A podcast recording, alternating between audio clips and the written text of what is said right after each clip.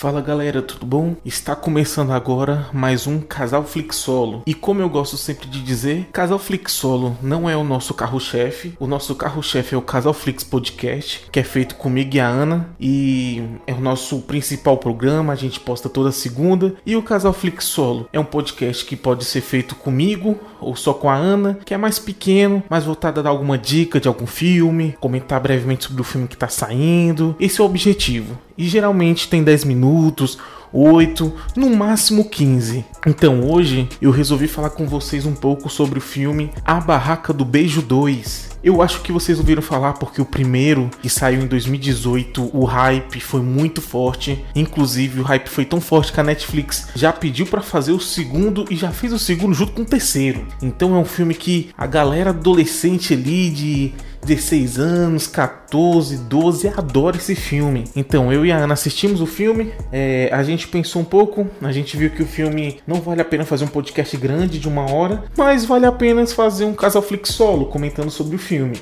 Bom, a primeira coisa que eu tenho que falar sobre o filme é que ele é protagonizado pela Joy King, cara. E ela é uma atriz muito boa. Ela é uma atriz é, jovem que ela é bem promissora. Eu imagino que daqui a alguns anos ela cresça ainda mais no mercado ela fez uma série chamada The Act, que é excelente. Inclusive eu e a Ana é, já assistimos, a gente quer falar da, da temporada em algum podcast e tudo mais. E ela tem uma atuação muito boa nessa série, que ela também é protagonista. Então, só de ver o nome dela nesse filme já deu uma vontade de assistir. Primeiro eu vou ler aqui para vocês a sinopse desse longa. Vamos lá. Em Barraca do Beijo 2, Ellie interpretado por Joey King, e Noah, interpretado pelo Jacob, tiveram o verão mais romântico de suas vidas. Entretanto, quando ele segue para Harvard, ela precisa lidar com um relacionamento à distância, a expectativa de entrar na faculdade com seu melhor amigo e a amizade com um novo colega de classe chamado Marco. Primeiramente, uma coisa que eu gostaria de falar é que honestamente não tem por que ter um terceiro filme.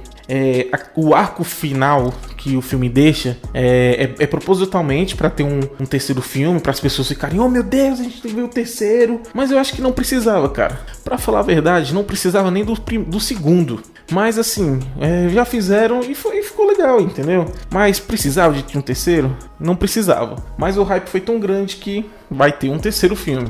Bom, tal como o primeiro filme, esse filme não, não tem como você esperar uma grande profundidade, uma tensão inacreditável, umas tramas mirabolantes, não tem como você esperar isso. É mais um filme divertido, cara. O, eu acho que o que chama atenção nesse filme é que os personagens, eles são extremamente cativantes, cara. Principalmente a, a, a atriz, a Joy, né, Joy King, ela é muito boa, cara. Dá para você almoçar tranquilamente assistindo o filme sem ficar entediado, tá ligado? É o famoso filme de você assistir no avião enquanto você tá fazendo uma viagem. Você coloca no iPad, no tablet. A gente não tá viajando agora por causa do corona, mas é aquele filme para você tá lavando a louça, você coloca o celular ali em cima da geladeira, do lado da louça e, e, e limpa a louça enquanto vai assistindo. É esse filme, entendeu? Esse segundo filme, diferentemente do primeiro, embarca em vários enredos que são bem desenvolvidos e fecham muito bem com o decorrer da história. O encerramento do primeiro filme foge um pouco do óbvio, ao fazer a protagonista, a Ellie, né, começar um relacionamento à distância com Noah, quando ele vai para a faculdade. A sequência começa logo após esses eventos e a jovem faz um resumo do que aconteceu desde então, mostrando que passou o verão de seus sonhos ao lado do seu amado antes de voltar para a realidade no último ano da escola. É uma trama bem adolescente e é bem fácil de você entender. Simples. É, nesse segundo filme, a personagem protagonista, ela tá lidando com um relacionamento à distância, cara. E para todo mundo que teve um relacionamento à distância, você sabe que tem muita dificuldade, tem muito ciúme, tem muita desavenças com, com os amigos, com os, vamos supor, o seu namorado tá saindo com as pessoas lá, então rola aquele ciúminho. Então é uma trama bem comum, mas ela é bastante atual, cara. A maioria das pessoas atualmente estão se conhecendo pelo Tinder, ou elas estão se conhecendo pelo Facebook, pelo Instagram. E a maioria das pessoas agora se conhece à distância, cara. Então, querendo ou não, é um filme que dialoga com essa nova geração, tá ligado? Cara, uma das coisas que eu gosto muito na Barraca do Beijo 1 e o 2 é o relacionamento da Ellie com o melhor amigo dela, o Lee. Eles são muito bons os dois juntos. Você consegue ver que eles têm uma amizade, que eles são muito próximos. E também tem a questão que o Lee tá namorando agora uma garota e a Ellie namora o irmão dele. Então, rola aquele, aquele problema de ciúmes, da namorada do Lee com a Ellie, porque ela sente que não está sendo privilegiada nesse relacionamento, ela sente que ele se importa mais com a melhor amiga do que com ela. Tá rolando esse, esse embate que é bem legal também. É, esse filme ele é muito inteligente em apostar no novo público, cara. Um público que gosta muito de clipe, gosta muito de K-pop, de fazer anima animaçõezinhas, GIFs. Então tem bastante cenas é, rápidas de, de música, da galera dançando, de competição, a galera se divertindo. Então esse filme ele sabe dialogar com um público novo, cara. Bom, o filme ele não é ruim. Eu acho que tem muita gente reclamando, falando que o filme é uma bosta, que o filme que o filme não devia ter tido continuação e tudo mais, que não devia ter nem nenhum primeiro. Mas cara, vamos ser sinceros, esse filme, ele dialoga com uma galera mais nova, cara. E a galera nova amou esse filme. Lógico que eu acho que tem pontos que tem que melhorar. Um dos pontos que eu acho péssimo do filme, na minha opinião, é sobre o Noah. Eu acho que o ator ele não se empenhou o suficiente ele foi bem, bem frio na, na atuação, ele não mostrou realmente o quanto ele gosta da namorada dele. Eu acho que ele ficou muito afastado no filme. Eu acho que ele é um ponto negativo. Ele muda muito a personalidade dele do primeiro filme pro segundo.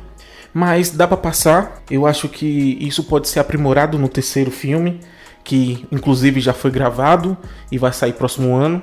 Outro personagem que entrou no filme para tentar ter uma competição, um triângulo amoroso, foi o Marco, que ele é o novo aluno da escola que começa a conversar com a Ellie. É, eles começam a participar de uma, de uma competição junto de dança, porque o amigo da Ellie não poderia participar e tudo mais.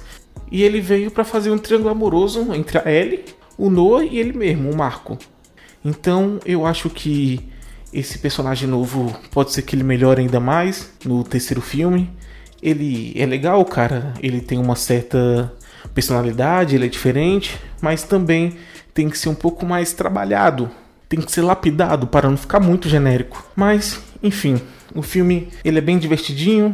Eu acho que como eu disse antes, dá para você assistir tranquilo, sem ficar entediado. É... Na minha opinião, existem outros filmes adolescentes assim que tem uma qualidade melhor. Eu indico até o 10 Coisas que Vendem Você, ou Meninas Malvadas, ou até o A Mentira, cara. A Mentira é sensacional, muito bom, que é sobre drama escolar e tudo mais. Então assiste esses filmes que você vai adorar. A nota desse filme no IMDB é 6, eu acho uma nota aceitável. O filme passa de ano, não passa maravilhosamente bem, mas passa de ano. E minha nota para esse filme também é 6. Eu acho que é uma nota muito boa. E é isso, pessoal. Obrigado por ouvir mais esse podcast. Ou se você está vendo no YouTube, assistir mais esse vídeo. Tamo junto e até a próxima. Tchau!